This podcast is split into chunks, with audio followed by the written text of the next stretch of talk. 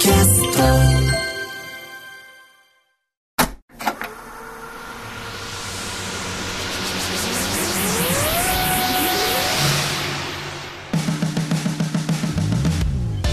こんばんは。浦郷エリカです。これからさらに加速するであろうベンチャー企業に注目するベンチャー企業キュレーションプログラムクエスト。メインパーソナリティはウーム株式会社会長の鎌田和樹さんですよろしくお願いしますよろしくお願いします。えこの番組のコンセプトの一つとして鎌田さんにはリスナーの皆さんと同じくこれからお話を伺う企業についてあえて予備知識なしで臨んでいただきます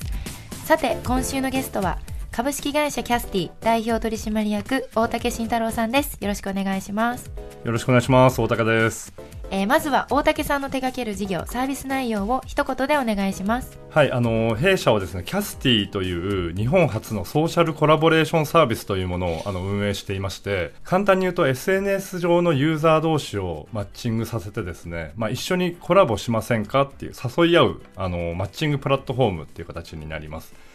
あのよく SNS 上でインフルエンサー同士が一緒にコラボしたよみたいなのよく見かけると思うんですけど、まあ、それをもっともっとこう一般的にしましょうと。幅広い人たちが気軽にコラボをしましょうというですね、まあ、そういう世界を生み出そうというそんなサービスに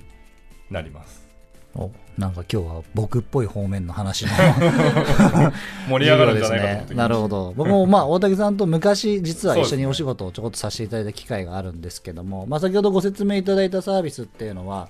まあ一般的によくまあじゃあ例えば YouTuber と呼ばれる人たちが一緒にコラボして動画アップしたりとかしてとか、まあ最近で言うと Twitter、あ X かのスペースを一緒にやりましたみたいなこととかが、終わった後の出来事としては世の中にコンテンツが上がると思うんですけども、その前に一緒にやりましょうっていうところをプラットフォーム化されてらっしゃるってことですよね。そうですねだから SNS を作ったわけではなくて SNS をこう全部こうなんていうんでしょうこう囲い込むような感じのサービスになるこれあのイメージとしてはもちろんじゃあ僕がうちに所属するヒカキンというクリエイターにコラボしようよとそれは別に僕クリエイターじゃないけど、クリエイターだとしたらはい直接連絡するか LINE するかして、知ってる人だったらできるかもしれないけども、でもあの人とコラボしたいな連絡先知らないなって時に、うん。まあ、Twitter とかの DM あ X か。の DM をしたとしてもなかなかそのみんな忙しくて見ないじゃないですか。そうですそうです、まあはい。断られる時も辛いしとかいろいろあるじゃないですか、はい。これどうなんですか？じゃあコラボするときにうん、お金は発生するもんなんですか？ほとんどの場合が発生するような仕組みになっているっていう。それはじゃあコラボレーションを依頼したい側がはい。お金を払うと、そうですじゃあ依頼を受け取る側は別にそれを、そのお金を受け取っちゃえるってことですか？プラットフォーム手数料を除いた後に。そうです。その通りです。実際にでもそのサービスでマッチングされることってもう多いんですか？えー、と少しずつっていう感じですね。あのサービスがローンチしたのがまだ先々月って形になっていて、まあ、まだ正直やりたいことの,、まあ、あのベータ版として出してるんで、まあ、やりたいことの10分の1ぐらいもできてるのかなぐらいな感じのサービスでして、まあ、これから本当にコラボのカルチャーから作っていかなきゃいけないなっていうそんな感じですね。これはコラボっていうものの、はい。まあ僕もまあ、まあ、インフルエンサーを抱えているんで、うん。コラボっていうのはすごく分かりやすいんですけど、はい。一般のこの視聴者の方が聞くときに、うん。まあ、YouTube とか SNS を全部見てるわけじゃないって言ったときに、はい。まあ、そういう分かりやすい出口もあれば変な話一緒に講演をしましょうとか、そのどこまでの一緒にやることっていうのをうんうんマッチングさせる予定なんですか？結局全然関係ないかもしれないけども、はい。じゃあ今マッチングサービスとかってお見合いとかができたりとかっていうこともあったりするわけなんで、うんうんうんあくまでそれは大竹さんがやられるサービスっていうのは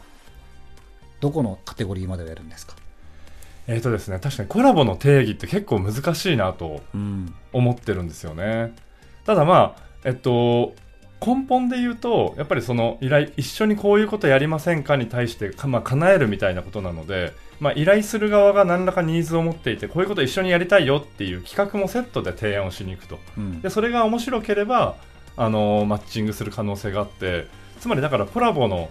定義自体を、まあ、明確にあえて定めてないっていう感じかもしれない。まあ、だから出口が別にインターネット上じゃないこともあるかもしれないし僕らのこのラジオのうん出演者もはい。僕らが募集しますって言ったら、はい。そのプラットフォームを使っていいかもしれないとねあおっしゃる通りですね。あり得ると思います。もしくは裏郷さんじゃない MC を募集しますみたいな そんな日は来ないと思うけども使い方は自由だってことですよねそうですね。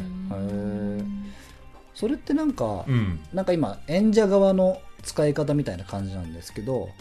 なんかみんなで集まってじゃあフリーマーケットに出店しませんかとかなんかそのプロジェクト単位ではい一緒にやりましょうみたいなこともいいんですか、あり得ると思うんですけど、うん。基本的には今は本当に基礎基礎なんか基礎的な構成になっていて、まあ、一緒にコラボしましょう。で一緒にまあ動画を撮りましょう、うん。その動画を SNS にアップしましょう。アップロードしましょう。っていうのが基本のサービスの、まあ、なんか手順というかになっているので、まあ、基本的にそのフォーマットに収まるような形の提案が飛ぶようになっているとただ、うん浜さんあのすごいさすがというかあのあの根っこの部分すごい疲れてるんですけど、うん。あのそうじゃないコラボっていうのも全然あり得るんでそういうのものもゆくゆく可能にしていこうかなというそういう構想でいます。いやすごく大竹さんのサービスいいとこついてるなって思うのがやっぱこう募集をしたいけど、うん。いいちいち連絡とかを受けてるのもちょっと面倒くさいし、はい。なんか断る時の文句もうん。すごく、すいません今こうなんでとかっていう理由も、A さん B さん C さんに全部違うこと言ってるのも辛いし、うんうん なんかその依頼する側はもちろんコネクションがないみたいなものを、うんうん。